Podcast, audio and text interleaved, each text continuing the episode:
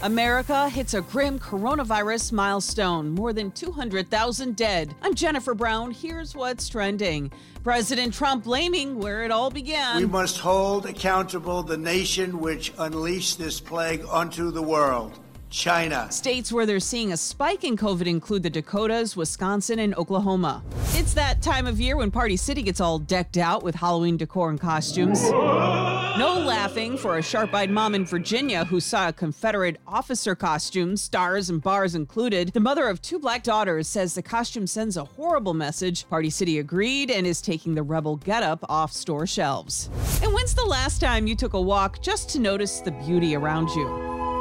Right, who has time? But scientists say that little walk can help reduce stress and wake up emotions like compassion and gratitude. Researchers looked at selfies after and even found people smiled bigger over the course of eight weeks of walking.